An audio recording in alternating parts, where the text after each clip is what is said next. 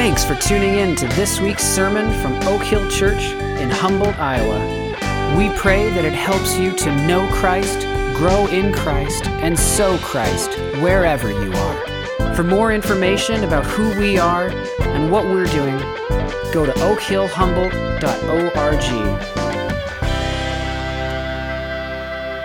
you've got a Bible this morning, I invite you to turn to 1 Peter chapter 3. 1 Peter chapter 3. If you don't have one with you, that's okay. The words will be up there on the screen in back of me. Uh, 1 Peter chapter 3. We'll get there in just a moment. Happy Father's Day to all of you dads, and happy graduation day to all of you grads. Uh, I am a dad and a parent of a grad, and so it's a uh, kind of an emotional day, to be honest with you. Um, reminds me this week I was reading through this text, and one, one verse or part of a verse really jumped off the page at me when I considered it. In 1 Peter 3:10, Peter writes, "Whoever desires to love life and to see good days." And I thought that's that's all of us, right? Who wouldn't want that? So, so graduates, you want to love life, you want to see good days, but what does that look like? Is that just a happy and successful life? Is it I go to college, I do well in school, I meet my future spouse, get married, have 2.5 kids, get a minivan, right? Get a nice job, uh, maybe go to a nice church, uh, make lots of money, retire, and then die? Is that, is that what we're talking about? Is it the American dream w- with a cross on top? Is that what we, what we want? Is that the good life that we're looking forward to? I think we all want the good life, but we never expect it to include pain and suffering. And yet, that's what these Christians that Peter's writing to, that's what they're experiencing. They're going through a time of pain and suffering. And to some degree, we will too. Makes me think back to 1994 when I graduated from high school. And there was a, a big summer movie out called Forrest Gump. You guys remember that movie? And uh, played by Tom Hanks. And there was one memorable line in that movie. If you, if you want to say it with me, you can. Remember it? It's Life is like a box of chocolates. You never know what you're going to get. And I thought that is, that is true to some extent. Graduates, I mean, especially for you, the class of 2020, you never knew what you were going to get in the senior year. Life is like a box of chocolates, and yet in other ways it's not. Life is not like a box of chocolates. When you think about this, a box of chocolates, I mean, you get to have basically a choice of the pieces you want, right? And so you, you start eating one, and, and it's that nasty cherry filled one, and you like spit it out and get a caramel one, right? And yet life, life doesn't give us that choice. We can't just spit out what we don't want or close the box altogether and walk away. Life is hard, and it's going to get harder. And I'm not just talking about becoming an adult, that's hard enough. As Christians, the world may not like you very much. The world is growing increasingly hostile to the gospel. And so, what do we do? When we make our way out into the world, how do we respond? Do we respond with a fight response or a flight response? I mean, do we respond with, I'm just going to fight against this world? I got to do whatever I can to match the world's intensity, so I'm going to fight with, with anger. Or are we going to have more of a flight response? I'm just going to withdraw altogether because this world is all messed up, so I'm just going to kind of, you know, camp out and just be with other Christians. Is that how we respond? First Peter shows us a different way. Graduates, Respond to evil with good. That's my main point today. Respond to evil with good and watch what God does. That applies to all of us. Respond to evil with good and watch what God does. And so let's read 1 Peter 3 8 to 12, and let's look at how does this happen? How do we respond to evil with good? 1 Peter 3, I'm going to read verses 8 to 12. This is the Word of God. Peter writes, finally, all of you have unity of mind, sympathy, brotherly love, a tender heart, a humble mind. Do not repay evil for evil or reviling for reviling, but on the contrary, bless. For this you were called, that you may obtain a blessing. For whoever desires to love life and see good days, let him keep his tongue from evil and his lips from speaking deceit. Let him turn away from evil and do good. Let him seek peace and pursue it.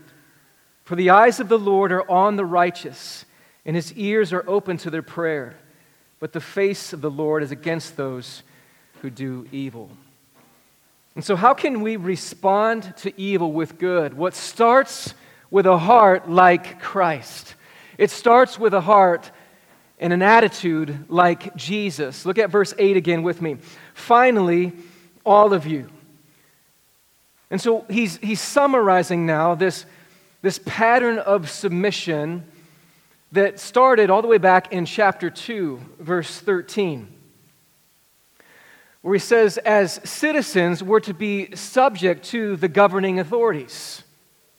And that ought to be a witness to this world. Later, he says that we are to be subject as servants to our masters. So, to contextualize that, as employer, employees to our employers in the workplace. And then last week we learned in chapter 3, likewise, wives are to, to, subject themselves to be submissive to their husbands, and husbands are to honor their wives as heirs with them of the grace of life. And now he says, finally, all of you. I want all of you, all of you as the, the body of Christ to submit to one another, to have this unity of mind, this humility, this, this sympathy, this brotherly love, a tender heart, to have the same attitude as Jesus. Now, look at what he says here. He's actually commanding us to have these things have unity of mind, have sympathy, have brotherly love, have a tender heart, and have a humble mind. How does that happen? In Philippians 2, verse 5, Paul writes, Have this mind among yourselves, which is yours, yours in Christ Jesus. And so, if you have turned from your sin and trusted in Jesus Christ as your Lord and Savior, you now have the mind of Christ because you are in Christ. His Spirit now lives within you. You have this same attitude, these same affections are in you by His Spirit. Christ shows Himself in his heart in Matthew 11, 28 to 29 says, Come to me, all you who labor and are heavy laden, and I will give you rest. Take my yoke upon you and learn from me, for I am gentle and lowly in heart, and you will find rest for your souls. The one time in Scripture where Jesus actually describes himself, he calls himself gentle and lowly. And so, before we can respond to evil with good. We've got to have a heart like Christ. And so, how do we get that? How do we, how do we have this, this humble mind? Well, back in 1 Peter chapter 1, uh, verse 22 and 23, Peter says, To love one another earnestly from a pure heart. Verse 23, since you have been born again. So, listen, the only way for us to have a pure heart, the only way for us to love one another earnestly is by being born again. So, this doesn't happen at your physical birth, it happens at your spiritual birth. All of us by nature are not humble people. We don't naturally love one another, we think of ourselves first.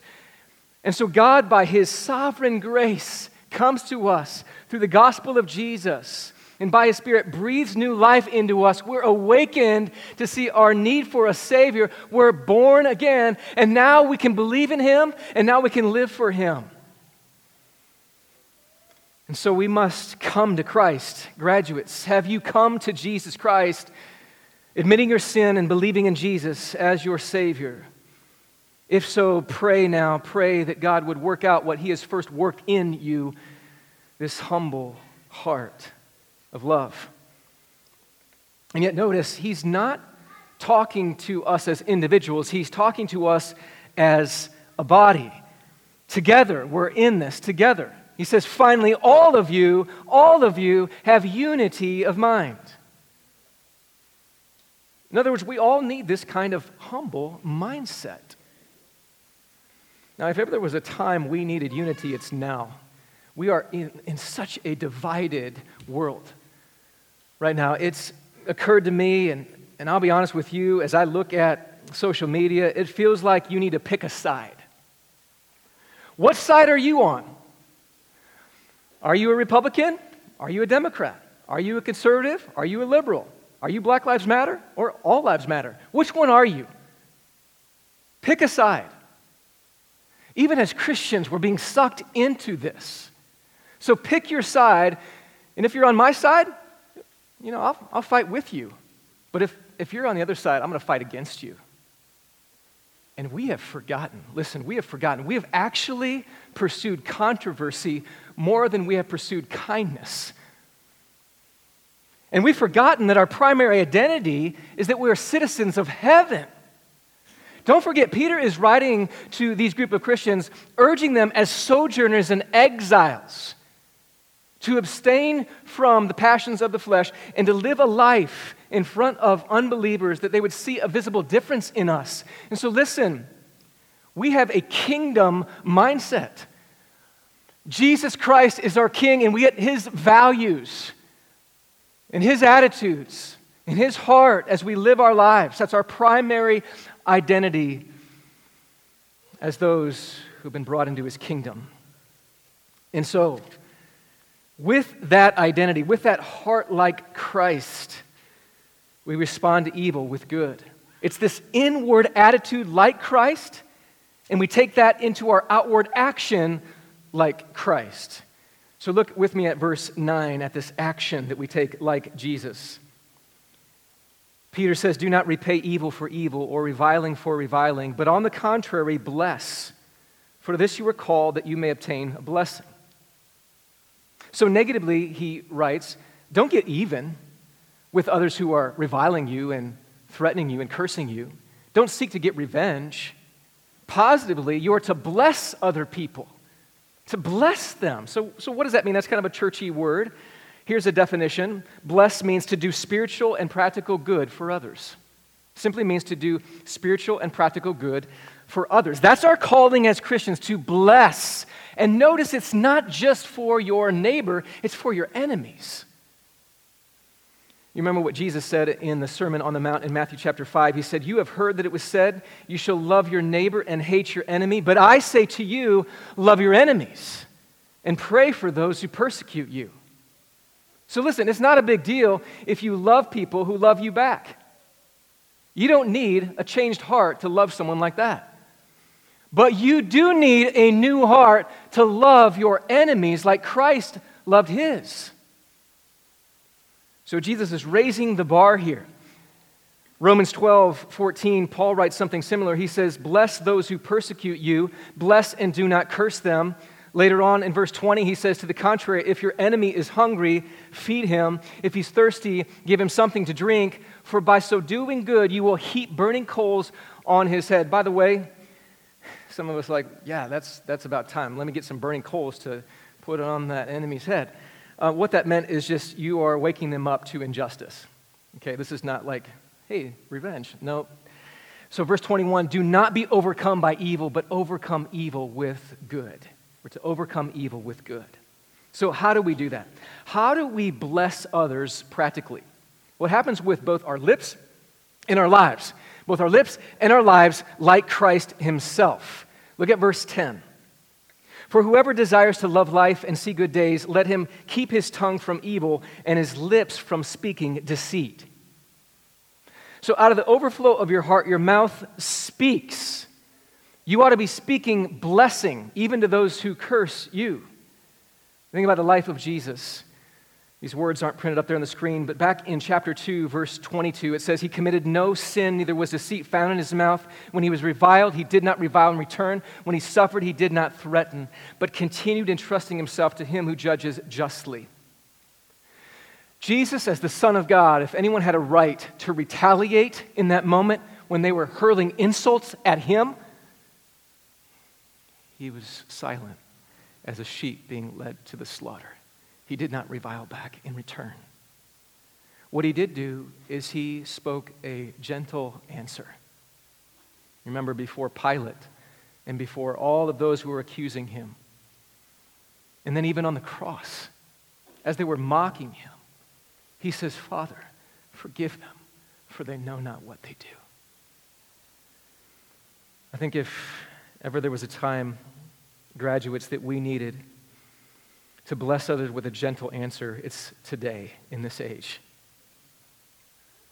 Proverbs 15:1 says a gentle answer turns away wrath, but a harsh word stirs up anger. You want to be different in this culture today? Speak gently. Don't retaliate with anger, just like the world around you. Scott Sauls writes A gentle answer is our secret weapon in an age of us against them.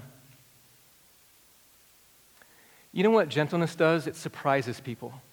Why would they respond to me in a gentle tone when I've hurt them? It shocks people. Where is that coming from?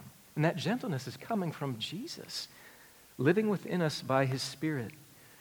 Another author that I follow, uh, Russell Moore, says we ought to be known as Christians for our convictional kindness. So, graduates, listen to me. You ought to have these roots that go down deep, just as Pastor Josh prayed, in the soil of God's Word, to have these convictions. We're praying for those convictions to be a rooted faith, but not just your convictions, but also to be known for your kindness.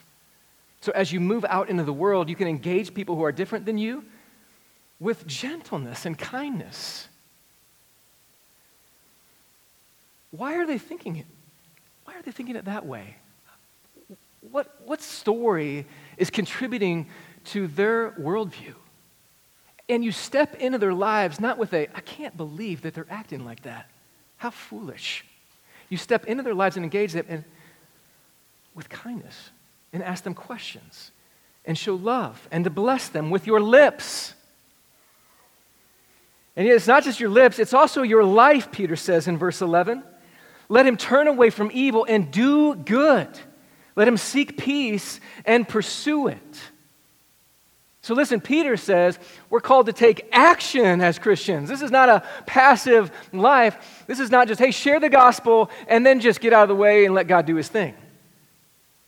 Yes, with our lips, but also our lives ought to speak loudly. We're to do good, Peter says, and to seek peace and to pursue it. We're to be peacemakers. You know what most of us are? We're peacekeepers. We just like to keep the peace, don't want to ruffle anyone's feathers. You know. Peacemakers. Jesus was a peacemaker. He wanted to reconcile people in this world to himself. He got his hands dirty, serving people, loving people, we ought to do the same. I think of you graduates, I really believe in the coming years, people in this world will need to see a visible difference in our lives as Christians. It's not going to just be enough for you to praise God in song on Sundays. You've got to pursue peace and justice on Mondays. To love people practically and do them spiritual good throughout the week.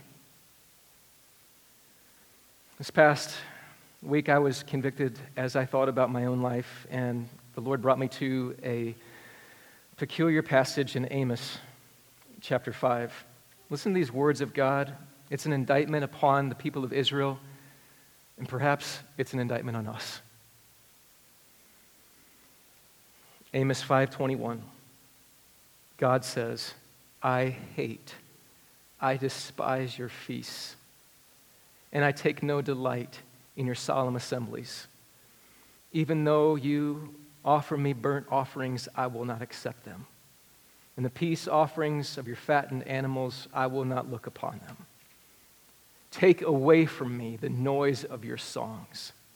To the melody of your harps, I will not listen. But let justice roll down like waters, and righteousness like an ever flowing stream.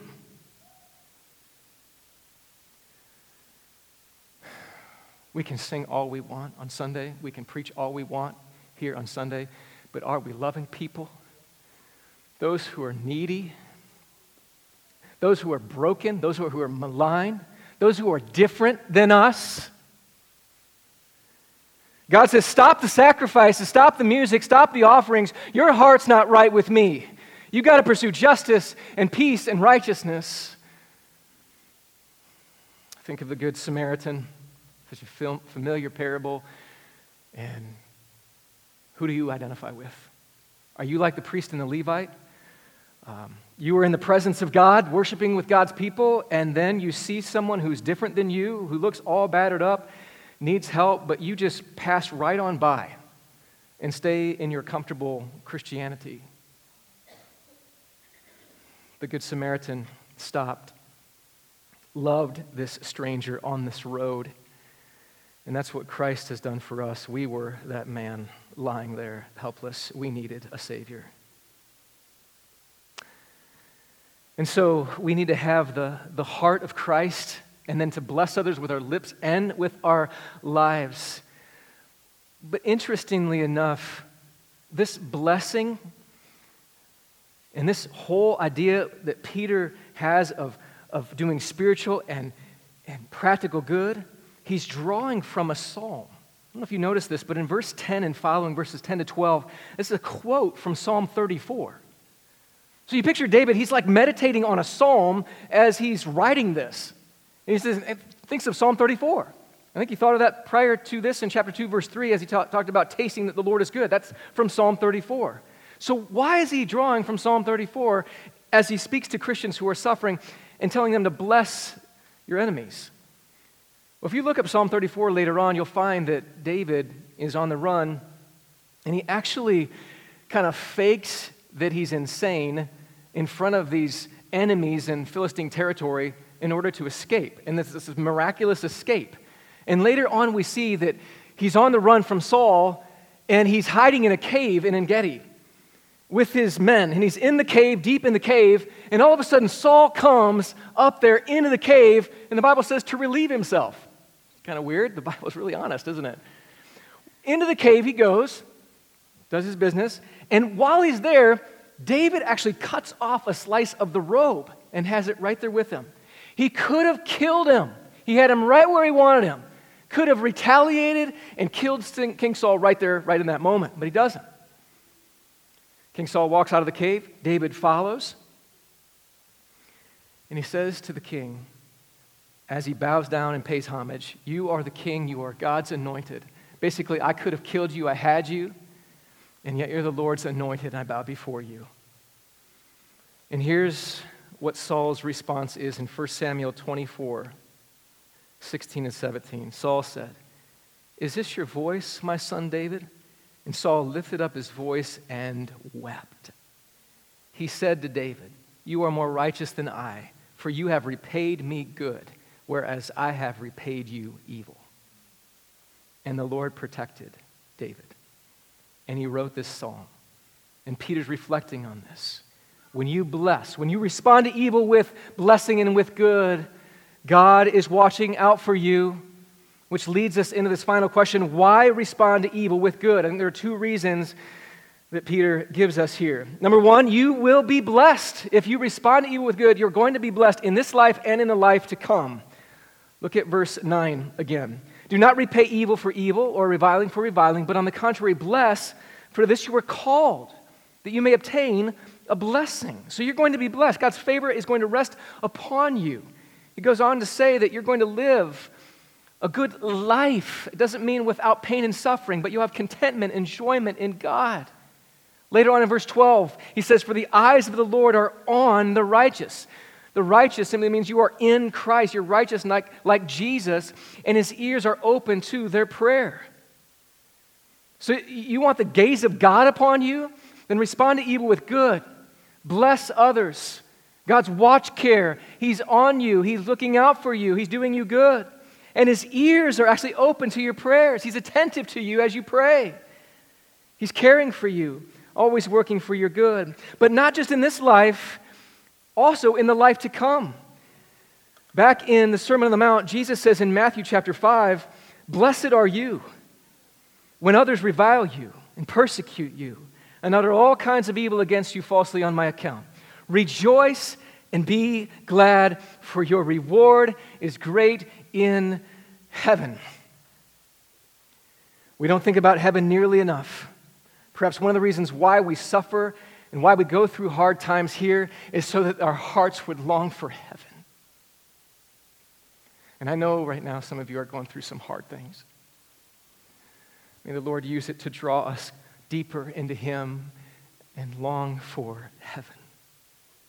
So you'll be blessed when you respond to evil with good. Secondly, the world will ask. The world will ask about your hope. They're going to ask. Look at 1 Peter 3 14 to 15 as we close. But even if you should suffer for righteousness' sake, you will be blessed. Have no fear of them, nor be troubled, but in your hearts honor Christ the Lord as holy, always being prepared to make a defense to anyone who asks you for a reason for the hope that is in you, yet do it with gentleness. There's that word again, with gentleness and respect. So notice what Peter says here Have no fear of those who are persecuting you. Isn't that ironic? Because Peter was pretty fearful when he denied Christ three times. And yet, Peter had experienced the power of the Holy Spirit, and now he looked upon Jesus as his Lord. It says he honored Christ the Lord as holy, set apart. You're my supreme treasure. I don't fear man, I fear and reverence you. And so Peter says that's going to wake up this world. When you live that way, they're going to see hope in you. Why should you have hope when you're being threatened and persecuted? Why are you not fearing and being troubled? Because your hope is deep. Your hope is deep in Christ alone. Peter says you're living a life worth questioning because Christ is worth it all the way to the end. Let me end with a story that kind of brings all this together. So, back when I was in college, um, after my freshman and sophomore year, those summers, I worked as a camp counselor at Okoboji Lutheran Bible Camp where I met my wife. In the summer of 96, serving as a camp counselor, and uh, one of the crazy things we did on weekends sometimes is we would just go on like random road trips. And so we got out like the, uh, the map of Iowa. You guys remember maps? We had maps. And you take a dart and just throw it, you know, and where did it land? And this particular time, it landed near Fort Dodge, of all places. So we got to go to Fort Dodge. And a buddy of mine lived in Fort Dodge. His name was Perry.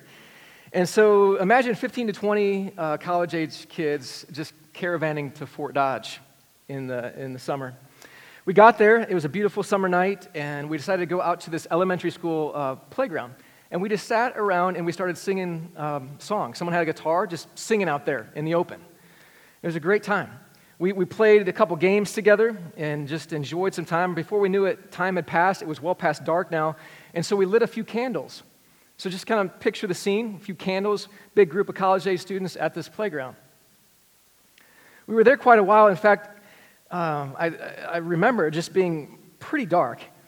And then out of nowhere, all of a sudden, we hear yelling in the distance. And believe it or not, these people are throwing eggs at us. We're getting egged. I think one landed like right there, as I recall. And once the shock wore off and the eggs stopped hitting us, we decided to actually pray for those who were throwing these eggs. Stopped and prayed. When we finished praying, a few of us, me included, decided let's go pursue these guys and see if we can talk to them and maybe invite them into our circle. Surprisingly, they were still there. we talked to them, invited them into our circle, and later we went to this friend Perry's house for dessert. We just sat around talking to these folks, sharing with them some of our faith stories about Jesus, the love of God. I'll never forget that. That happened about 24 years ago. But not too long ago, I heard some incredible news. So, one of my friends that served as a camp counselor there that summer uh, worked at my parents' church back in Cedar Rapids. Her name is Jody. Uh, she um, told this story that she was looking for a photographer for pictures for her youth group. And uh, one of the associates, whose name was Stefan, recommended a guy named Troy. So they met together and started talking about it. And through the conversation, Troy mentioned he was from Fort Dodge. He also mentioned how his past was riddled with difficulty before he came to faith in Jesus Christ. Jody asked him, Well, have you heard of a guy named Perry? And Troy said, Yeah, actually, I have a story about him, but you're going you're going to think I'm horrible. So he began with, Well, one night I was with my friends and, you know, we were just looking, looking for trouble. And we saw this group over at the, the playground. And so we decided to go back home and get eggs. And we started throwing them at them. And as we were throwing at them, we were thinking, they're probably going to be mad. So we started running away. But he said, I felt a clear nudge to turn around. So he and his friends did. And Troy shared that a few people from the group actually walked his way, and he was fully anticipating a fist fight at that moment. So he described that the people invited him and his friends over to meet the rest of the group and then into Perry's home for dessert. And he mentioned it was so strange because they were having these conversations even while these people had egg goo all over their clothes and hair. He described it as a life altering night. Jody waited for him to finish and finally said, Troy, I was there. And so was I. I still can't believe this. Nearly 25 years ago, a group of crazy college age students were just sitting on the playground, the blacktop of this elementary school playground at night. We were egged, but God used it to open a door to bring someone to faith in Jesus Christ years later. You see, that night, Troy saw something different in us, didn't he? He saw hope in us. I'm sure he thought, why are they so joyful, even with egg goo all over them? So I share that story, especially to you graduates, to remember this. Respond to evil with good and watch what God does. You never know what your words of blessing, your actions of love might do in a person's heart. You never know. You might be affecting someone's life for all of eternity. Let's pray together. Father, we thank you that Jesus loved us in this way. We were rebels, we were enemies. We didn't want you, and yet you came after us and pursued us in your love. While we were still sinners, Christ died for us. Thank you for the compassion and the love you've had upon us, Jesus. And we pray that our hearts might be affected by this gospel, that we would be people of kindness, people of gentleness. I pray for these graduates as they get ready to step out into the world, that you would give them conviction in what they believe. They would stand upon the Word of God, but they would also be known for their kindness this world needs Christians to be different today. And so we pray that you might raise up a whole generation who could turn this world upside down. Thank you, Jesus, that you take just our, our little words and our little lives and you do something great. So use us. Use us as a church. Father, we pray in Jesus' name. Amen. Let's stand together and sing our closing song.